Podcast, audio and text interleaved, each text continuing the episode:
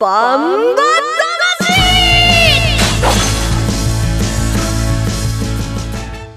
ジャガバンバ魂。この番組はバンエイト価値の提供でお送りします。こんにちは杉山悦子です。ここからの30分はジャガバンバ魂にお付き合いください。バンバ魂は世界に一つだけの競馬です。唯一帯広競馬場で開催されている万栄競馬の楽しさをお伝えする番組です。今週もどうぞお付き合いください、えー、9月30日金曜日初雪が発表されましたね、えー、富士山山頂です。初冠雪、えー、去年よりも4日早いということですよ。今年の夏はゆっくりかなと思っていましたけれども季節は確実に進んでいるようです。えー、今週もレースの解説と予想は十勝毎日新聞社営業局事業部の櫻井陽介さんですこんにちはこんにちは、うん、先週東京帰ってたんだけどまだ富士山降ってなかったけど、はい、帰った後に降ったんだねそうです金曜日の朝あなんか今日ワイドショーでやってた。やってた。うん、ね。なんか早いらしいね。先週去年も早かったけど、だんだん早くなってきてるらしいですね。うん、そうらしいですよ。はい、ということであの夏のイベントが今までずいぶんあの中止になってきたんですけれども動き始めましたねいろいろ開催されていますよ。はい、ということで、えー、明日10月2日日曜日です3年ぶりに万栄十勝でバンバ祭りが開かれるということなんですよ。えー3年ぶり14回目となるバンバ祭りは万栄競馬で使用しているものと同じ450キロのソリを人間が引くミニ人間バンバチャンピオンシップです。えー、食の万博や、えー、ビンゴ大会なども行われるということです。その他にも子ども縁日やちびっこバンバ、えー、バンバカルタ大会、などなどまたヒーローショーなどもあるということなんですがこれはジバサンダーっていうそうなんですけどね。ヒーローヒーローショーもあるということです、えー、家族みんなで楽しめるイベントと思います、えー、ぜひお時間を作って 2,、えー、2日の日曜日万栄十勝に足を運んでください。よろしくお願いします。そしてもう一つなんかイベントがあるそうですね。そうですね。10月の8、9、10の3連休に今あの帯広市美術館で銀のさじシルバースプーン展というのをやってるんですけども、それの連動したイベントをバンバンの方でもやっちゃおうかということで、えー、銀のさじシルバースプーン10デーということで3日間開催する予定です。で9日はね、あのー、まあ大抽選会、十勝の物産品が当たるね大抽選会とかね、あとまあ3日間連続でやるんですけども、銀のさじのバンバのシーンを集めた展示会。まあ、あとねや、えー、こここれまた高校の形なんですけど野菜の詰め放題あと子供ピザ作り体験。あと、えー、素敵なプレゼントがあったら銀のさじクイズとかね。盛りだくさんの内容になってますんでね。ぜひ10月の3連休も楽しみにしてください。これ桜井がかかってますんでよろしくお願いします。えっ、ー、とそれ場所はどこでしたっけ？場所帯広競馬場です。帯広競馬場の、はい、えっ、ー、とまあいろいろ各所のスタンド内とか、うん、えっ、と南側の広場とか、うん、いろんなところで予定しましております、うん、でこれからいろいろ構築するので、まあ詳しくはねあのバンバのねオフィシャルのホームページでまもなく発表されると思いますのではい、わかりました、はい、ではその辺もホームページをぜひご確認くださいそれではコマーシャルの後は9月25日日曜日に行われました4歳重賞三冠路線第2弾万栄グレード2第30回銀河賞を振り返ります1トンを超える馬900キロの重り200メートルの戦い残り10メートル。8番の目白剛力先頭だ。一馬身とじわりと突き放して残りわずか8番目白剛力です。世界で一つだけの競馬。帯広競馬場。バンエイト勝ち。競馬に競輪オートレース。楽しめちゃうのはオッズパーク楽しめちゃうのはオッズパークだけさ。オッズパークだけなの。競馬に競輪オートレース。オッズパーク。今すぐダウンロード。農家から直送の新鮮野菜。地元素材のスイーツとこだわりのコーヒー。機能的でおしゃれなギアが揃った。アウトドアショップ。やっぱり食べたい十勝名物豚丼。絶対行きたいショッピングモール。そこはどこ？帯広競馬場十勝村。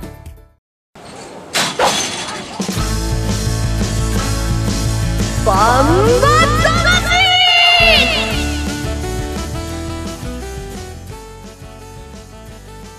それでは9月25日日曜日に行われました4歳重賞三冠路線第2弾バンエーグレード2第30回銀河賞です。えー、振り返りますが注目になりましたのは1番人気はオーシャンウィナーでした。2番人気はコーシュハハリアー3番人気みそぎ誉れ。ということになりましたがどうでしたかねこのレース。まあ、あの雨がね中間に雨がかなり降ったんで馬場状態としては軽くなったのかなと思います、うん、えー、オーシャンウィナーがねどれだけあの厳しいハンデと、えー、馬場を克服するかというのに注目が集まりましたね、うん、桜井さんの予想はこの1番オーシャンウィナーということだったんですがそれでは早速実況をお聞きしましょう。万栄グレード2第30回銀河賞です。人気は1冠目を取りました。1番オーシャンウィナーに集まっています。さあゲートが開いた。10頭飛び出して第一障害に向かいます。1番オーシャンウィナー3番みそぎ誉れ先行して1障害下ります。佐那国番の正宝そして外8番網走桜が歩を進めます。前は1、2障害の中間内の3頭一旦刻みます。その後も一覧です。4番アルジャンの王5番いわきダイヤそして6番のリアンドノール。その後7番ネオキングダム8番網走桜刻んで外に9番の甲子派ハリアー。10番丸も大将12障害中間全馬過ぎて一覧です。さあみそぎ誉れ刻んで気合が入る渡来心。5番いわきダイヤ先頭できました。前半51秒で来ています。ほどなく2番手以下が集まります。さあ第2障害いわきダイヤ行きました。内1番オーシャンウィナー。さあ外は7番ネオキングダム。3番みそぎ誉れうっとオーシャンウィナー一旦止まって3番のみそぎ誉れ先頭で下った。その後5番いわきライヤ7番ネオキングダムそして1番オーシャンウィナー4番アルジャンノー第2障害寄りました。残り30メーター切ります。3番みそぎ誉れ5馬身と離した。さあ2番手は5番のいわきダイヤその後ろ1番オーシャンウィナー3番手前は残り10さらにリードを広げたゼッケン番号3番のみそぎ誉れ。第30回銀河賞の、えー、実況をお聞きいただきました。2番人気のみそぎ誉れが第2障害を一越しでした。後続を引き離し2着のオーシャンウィーナーとは約13秒の差をつけての圧勝となりました。圧勝でしたね櫻井さん。そうですね。終始主導権を握って、あのリードする展開と。それほど息も入れずに、えー、障害を山をね、えー一気に越えてきたことがやっぱり勝因でしょうね、でオーシャンウィナー一方でお休み明け2戦目でまだ100%ではないのかなという気もしたんですけどもやはり日あの山ね第二障害で詰まってしまった。一腰でいけなかった。ここが敗因でしょうね。ただねあのそれでも降りてからの足はさすがでしたしあのトップハンデで2着来てますからしっかり。あの天満賞のね年明けの天満賞の主役はあオーシャンウィナーだと思いますよ。変わらないと思います。でみそぎ誉れはこの後ね11月にあの牝馬限定のクイーンカップがありますんでそこの主役候補に踊れま踊り出ましたね。人気薄でしたけれどもいわきダイヤが3着に入りましたよ。まあ、いわきダイヤはね実力あるんですけどここのところ除外が続いてたりとかしていて、あの体調がちょねあのは、うん、買ってるお客さんたちも半信半疑なえーの評価だったと思うんです。でもまあね自力はしっかり見せた格好でしたよね、うんなるほど、えー改めて第30回銀河賞の、えー結果です。1着3番みそぎ誉れ。2着1番オーシャンウィナー。3着5番いわきダイヤ。勝ちタイムは1分35秒5でした。この時の天候は晴れ。馬場水分は1.9%でのレースとなりました。みそぎ誉れを管理する坂本統一調教師は2回目。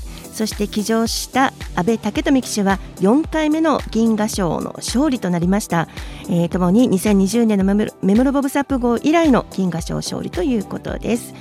あの競馬場での優勝インタビューもすごく嬉しそうでしたけど貫禄も感じましたよね。やっぱしねあの、横綱をやっつけて勝ったというそれはジョッキーにとってみてはね、うん。すごい会心の一撃というかね。うん。やっぱし本命馬で勝つ時ももちろん嬉しいんですけどあのまあみそぎ馬は2番人気だけど絶対にやっぱ強い馬がいてそれを倒して勝ったということがあ阿部ジョッキー嬉しかったんじゃないですか？うん、安倍武富騎手はもう何度も何度もヒーローインタビューっていうのをあの行っているわけなんですけれども本当に嬉しそうで、えー、ちょっと余裕も感じたという笑顔がありました、えー、では銀河賞に勝利したこのみそぎ褒めれ号騎乗安倍武富騎手に30日金曜日の、えー、ジャガー DJ 交際シータちゃんがインタビューしたものです。お聞きください。それではまずはあの4歳重賞2戦目となる銀河賞みそぎ誉れでの勝利本当におめでとうございます。あはいありがとうございます。あの今回は4歳での重賞1戦目を勝利したあのオーシャンウィナーもいる中で、まあ、あの第二障害を超えてから凄まじい走りというかあの、はい、ね、歩みが力強くて重賞初制覇ということだったんですが、まあ、2着と13秒も差をつけるもうまさに圧勝だったという感じだと思うんですけれどもあのどの辺りであこれは勝ったなというふうにあの確信されましたか？あ今回は、まあ、降りた時点でほとんど、まあ、確信ありました。あ、まあ、あの障害降りた時点であもうこれはいけるなと。はい、そうですね、まあ、降りたら結構いい足、ゴール前まで使ってくれるんで、えー、まあ、刺されることはないだろうと。あじゃあもう精神的にも余裕を持ってあの最後まで歩き切ったっていう感じですかね。そうですね、はい、えー、あのまあ、みそぎ誉れ、今まであの重賞では特にあの障害に苦戦を強いられることがあってあの、なかなかこう、なんですかね勝ち切るというか差し切るというのが難しかったかなと思うんですけれども今回、阿部ジョッキーはあのどのようなことを意識しながらあの騎乗されましたでしょうか？そうですね、まあ、710キロの荷物だったんで、うん、まあ、それでもね、あの夜になったら湿気が上がってきて、馬場軽くなってきてたんで、えまあ、なるべくいつも障害でね、膝折ったりして、そういうところでちょっと負けてたんで、うんうん。まあ、条件的には絶対一腰で上げようっていう感じで乗ってました。あやはりあの週の半ばにこう雨が降ったりですとか、あのはい。今おっしゃってましたけれどもレースの時はあの馬場水分が1.9%とこの馬場とあの荷物はこうあのミソギホマレにとっては、まあ、グッドな感じでしたかね。そうですね、まあ、荷物もまあ重いんですけど、やっぱり湿気があればね、だいぶ軽減されるんで、ええまあ、その分、障害をうまく越えれたかなと思いますけど。あこうじゃあ今回あの障害に向かっていくときにあの心がけたことというかあのここはもう一腰で超えるぞみたいなこうあの気をつけたことってありますか、うんまあそうですね、まあ、せ腹もいい馬なんで先行できたんで、ええまあ、先行した分、余計障害所で息を入れて、うん、いければなと思ってうんうんうん。騎乗したんですけど、まあ、十分障害の下でも息入ってくれたんで、はい、あわかりました。あの次の目標は1月3日の4歳の重賞天満賞ですかねやはり。うん、まあそうですね、まあその辺の重賞でまた4歳限定戦なんで、うんうん。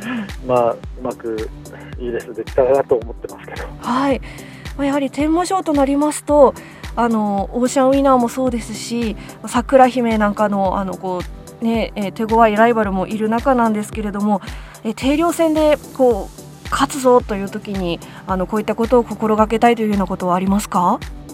うんやっぱりね、まあ、みそぎ誉れの一番いいところを引き出していけたらなと思ってますけど、はいうんうん。あの先行をする力とこ先行する力と、まあ、あとはやっぱり、まあ、障害が一番なんで、う、うん、まあ、そこをうまくクリどうクリアできるか。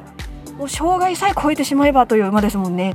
そうですね、まあ、障害超えたら、もう本当、ゴールの際までいい足で行ってくれるんで、ええはい、わかりました。でもあの次の試合も、えー非常に期待して楽しみにしております。はい、はい、最後になりますが、安倍ジョッキーからこのラジオを聞いているリスナーの方に向けて、今回のあの銀河賞での勝利について一言いただけますでしょうか？まあ、そうですね、まあ、欲しかったタイトルをやっと手に入れれたんで、うんうんまあ、よかったです。ありがとうございました。はい、それではまた、えーよろしくお願いいたします。はい第30回銀河賞みそぎ誉れで勝ちました安倍武富騎手のインタビューでしたもう障害降りてすぐに行けると思ったっていうね、うんまあ馬場とかね金量とかの条件もいい条件がかなり重なってましたし、うんあの安倍ジョッキー的にはもう最大の課題さえクリアしちゃえばっていう感じですよね、うん話聞いてると。刺される心配は全くなかったというね。まあ牝馬ねあの切れ味勝負になると牝馬やっぱ強いんで、そういう意味ではもうみそぎ誉れにはもってこいのレースでしたね。うん、そうですね。桜井さんのいいですか、成うん績突っ込んでおいて。はいあのオーシャンウィナー多分勝つよなんて言っちゃったんですけど、はい。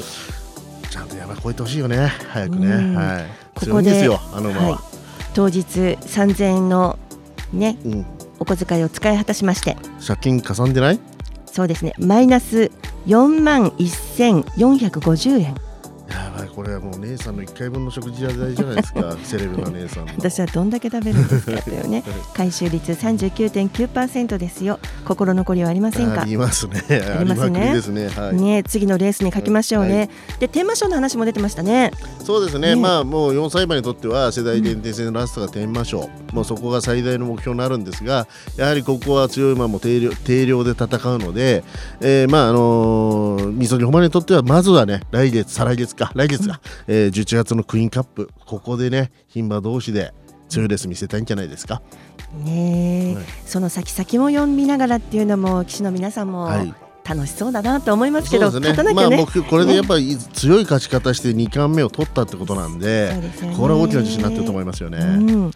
えー以上第30回原画賞の結果でした。ではコマーシャルの後は10月2日日曜日のメインレースです。第16回集王賞の予想と展望に参ります。コマーシャルです。1トンを超える馬900キロの重り200メートルの戦い。残り 10m 8番の目白剛力先頭だ。一馬身とじわりと突き放して残りわずか8番目白剛力です。世界で一つだけの競馬帯広競馬場バンエイト勝ち。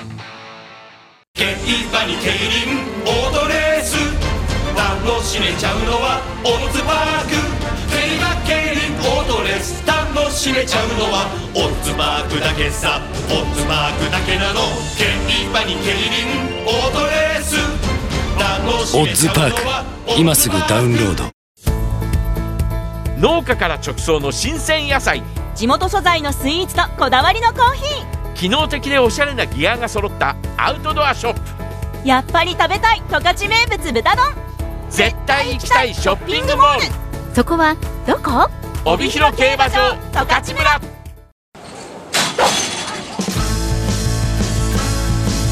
バン。バ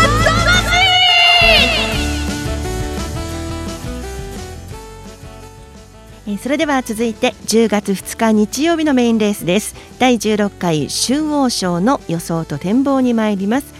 桜井さんこの集王賞というレースはどんなレースですか？えー、と11月6日に、ね、行われる3歳2冠目の万益歌手への重要なステップレース、まあえー、と登録登録段階で、ね、2歳チャンピオンのキングフェスタの名前もあったんですけども、えー残念ながら回避ということで。でそれでもね、えー現在重賞2連勝中のクリスタルコルドとかヘッチャラ山勝エースというねにあの今の3歳勢のスターはねほぼ出てきているんで、あのまあ、次先々も含めて、あのちゃんと見ておきたいレースですよね。そうですね、はい。しっかりこうちょっと見る目をまたただ勝つだけじゃなくて、いろんな見方をしてそう楽しですねめそうなここの馬場とか金量とかを参考に次の菊花賞それはたまたダービーと。はい。そこにつながってくるレースですね。はい、ね。はい。それでは予想の前に出走メンバー紹介します。10月2日日曜日のメインレース。第16回集王賞のメンバーです1番錦マリン藤本匠。2番クリスタルコルド西健一。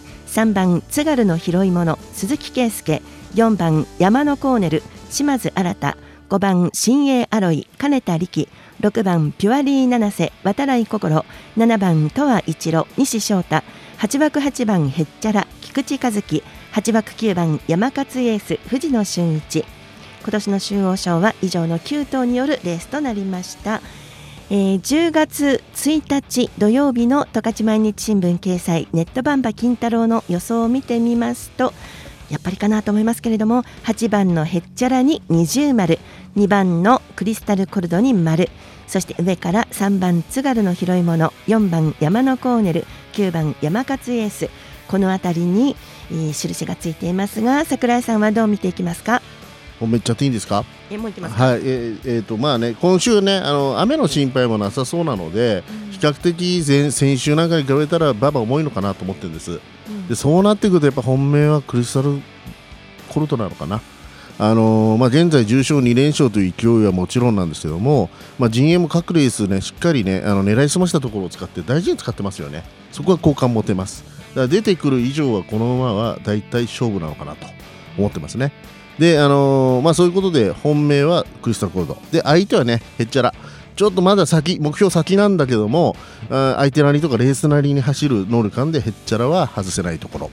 あとは、えー、3着候補で狙ってるのが山のコーネルとか東和一郎東和一郎は斤量もいいし。で山勝エースですね。山勝エースは馬場本当は絞った方がいいんだけどまあ自立勝負でもこの同ハンデで出れますから重賞馬が。うん、あの外せないところですね。なんで3連単でいきます。もう返済しないといけないんで借金を。えー、と2番のクリスタルコードは頭で、え2着に、えーヘッチャラを据えて479へ3点流す284、287、289戦術これで一発返済したいね。もう予想い予想とあの回目が展開が早くてですね、もう力が入っているのがよくわかります。うんはい。言う通りにあの30日金曜日の時点での予想なんですけれども、天気予報晴れうん、19度。そうですね、あの土曜日も降らなさそうな感じだし、やっぱ力勝負になったら、この今の3歳馬の中でクリスタルコードが一日の長があるのかなと、うん。ただし、やっぱし各馬、目標先なので、荒れる要素あると思います。なので、そこは加味しながら、ちょっと僕はね、あの馬券のこの馬券対決というか、今のね、馬券で負けてるんで、点数絞りました。うん。はい。あの前の日の土曜日がものすごく気温が高くて、カラッカラになりそうでですね。ですからあの3歳ですけども力のいやそうです。いやもうもう荷物もね690、あの上の前690持ってますから、あのすんなりね一腰でどど全馬が一腰で上がってこれるレースではないので。違いますよね、はい。で桜井さんが予想するクリスタルコロドとヘッチャラっていうのはトップハンデの690キロなんですよ。はい。でももう、あのねあの下の馬とはもうこの馬たちはもうちょっと抜けてるんで2歳世代ではキングフェスタ除けばねそういう意味ではこの20キロはそんな大差ないかなと重い条件になればなるほど実力馬が台頭してくるんじゃないかなと。軽い馬場だったらね軽いあの斤量であのスピードでこなしちゃう馬がいるんですけど馬場が重くなってくればやはりつ力のある馬を僕は買いたいですね。力のある馬そしてこのデビューしてからの実績とか考えてですか？うん、まあそれもあるんですけど、あのまああれですねやはりその条件的に合うのがクリスタルコードかなと思ってます。絞りましたよ、はい。ということで、えー、3連単でいくんですね、はい。今回は。284、287、289、はい、一発逆転で4万円返済しなきゃいけないんで。これ一発逆転できそうな馬券ですか？284、287あたりだったら結構いかない、?289 はつかないかもしれない。すみませんごめんなさいっていうことでガビっちゃうかもしれない。284、289あたり、はい、だと？284、287、7 287。7かあたりメモっと？いてだと買うの？いやメモっといて、レースでこれで桜井さん返済できたかなと思って一応ねメモって。はいはい。よろしくお願いします。うん、一応聞き流してるようですけど、うん。当日のレースを見た時には桜井さんの予想をちゃんと気にしながら見てるんですよ。本当なの？本当ですよ。本当ですか？そうですか？そうで私もちょっとだけ優しいところがあるから、あのね もっと優しくしてくださいよ。ちょっとそれは無理だけど なんちゃって、はいはい一応ね、うんあんまり外れた時は突っ込めないというねあ、そうだね。そこは優しいよね。そこはね。そこ あんまり言わないね。あんまり突っ込んでこないね。確かにね。はい。そりゃそうでしょ、はいはいはいうん、なので、当日2人で一緒に見ることはないかもしれませんけれども、はいね。はい。レースの馬を見ながら桜井さんのはい。馬券のことを考え桜井さんのことをじゃなくて桜井さんの OCTV で見てんの？皆さんは。いろいろですよ。もちろんいや僕は OCTV、行こうかな今週は。うん、しっかり見に行こうかな。行き。たい時と全体見たい時と、あとこうオッズを見ながら考えたい時とかいろいろあるので、うん。そういう感じかな。どっちで見るとは、はい決してじゃあ一緒に行こうって言わないところがディレクターが笑ってるというねそですはい。ということで仲良く仲良く手つないでいきましょうとはなりませんな。はい。気持ち悪い。なんてコメントしたらいいか分かりませんがということで10月2日日曜日です第11レース中央賞の発送は20時5分の予定ですご期待くださいバンバ魂今週もお別れの時間が近づいてきました。バンバ魂ではジャガリスナーの皆さんからのメッセージを募集しています。番組への質問ご意見などそして皆さんの競馬の思い出なども、えー、どんな話でも OK です。聞かせてくださいね。メッセージを送ってくださった方全員に万円オリジナルグッズをプレゼントします。メッセージの宛先はバンバアットマークジャガ .fm banba アットマーク jnga.fm です。皆さんからのメッセージお待ちしています。ジャガーバンバ魂はスマホアプリリスンラジオ YouTube ポッドキャストでも配信しています。ラジオの本放送をお聞き逃しの際は YouTube ポッドキャストでぜひお聞きください。ではここで一つバンバ魂からのお知らせです。バンバ魂は10月7日金曜日から番組が生放送になります。毎週金曜日16時30分から、えー、ジャガの DJ、えー、クリア正弘と私杉山悦子が担当します今まで通り、えー、土曜日の午後3時と日曜日の午後5時から再放送もありますえー、グレードアップを目標にジャガーバンバ魂、えー、続けていきたいと思いますのでぜひ楽しみにしていてください。ということで桜井さん本日卒業となるんです。突然ですか？突然もうあれですか？あ卒業宣言ですか？そういうことなんで、はいはい、昨年の1月からですね、うん、番組が始まっているんですがここで1年9か月の間出演となりましたバンバ魂の思い出トークをお願いします。そうですね。あの十勝を代表するエンターテインメントのねバンバの番組を作ろうよとタックの前のディレクターとね尽力して作ったんですけどまあ紆余曲折あってあのサラリーマンである僕がでリスナーの皆さんとね勉強させてもらいながら過ごしてきた1年9ヶ月かなと思ってます。で毎週金曜日になったらねあのメンバー出たら予想してそれで予想を当てるために、えー、番組構成とかね金量とか鉄塔とか まあ結構勉強してたんですよ実は。ああなんでまあその成果が出たか出ないかは、まあ、先シーズンはプラスでね終われたんでね、あ良かったのかなと思ってます。はい、でね今後もねあのまあまあもう十勝毎日新聞社の社員ですし、あとむしろ今まで以上に万栄十勝に関係する仕事はさせていただく予定なので、まあ引き続きあの競馬場の中で僕が馬券握りしめてたら声かけていただけたらありがたいですね。うん、どの辺にいるんだったっけ？いつもレースの二二障害から、うん、あの最後ゴールまで走りますから。櫻井さんあのフットワークいいから、うん、障害超えてからも走ってるしその後の次のレースの馬券買いに行くのとか払い戻しの機会のところに行くのも早いよね、早い。当たった時早い。あとね、ね、オッズずっと見てる。そうだよね。オッズのオッズで最後、うん、買い目変えたりするからなんか競馬のことよりようやく櫻井さんのことが分かってきた時点でここで卒業というのは寂しい限りですが大体そうですよね。あの、うん、そういうもんですよ、はい。ね、あのこの番組の最初コンセプトがねいろいろあったたくさんあるんですけど、はい、一人でも多くの方に競馬場に来たことがないという方にもちょっと覗きに来てほしいなっていうところもあったんですよね。うんそうですね、まあ、僕はどうしてもね、グロく予想にし、えー、系統するので、それをあの柔らかくしてくれたのは杉山姉さんかなと思ってますなんかさ、あのバンバのね馬のようにソリをね、うん、力強く引っ張って私が手綱でピシピシってやってるようにイメージ見れるけどね、うん、でしょ？今のってね、うん、よくねコントロールしてくれましたって言ってくれたけど、でも手綱なかったよ。全然言ってた。あのなかった。手綱持とうと思ったけど、うんうん、もうねそりから落ちないようにねしがみついていくの必死でした。そうでしたか。はい。まあねそれをちゃんと あのとりあえず行くだけ行く馬だったんで僕は。はい。でもあの番組作り最初からねあの一緒だったんですけども、はい、あのリスナーの皆さんに一言お願いします。そうですね。あのバイ競馬本当楽しいですしあの僕も1年1年9ヶ月で本当にはまりました、えー、これからもねバンバ魂続いていきますんで、えー、あの放送をね参考にしてあのどんどん競馬場に足を運んでもらえたらと思ってます。またお会いしましょう。改めて1年9ヶ月ありがとうございました。どうもありがとうございました、えー、今週も予想と解説は十勝毎日新聞社営業局事業部の櫻井陽介さんでしたえー、それでは来週から金曜日の16時30分からの生放送になります。10月7日金曜日にまたお聞きください。杉山悦子でした。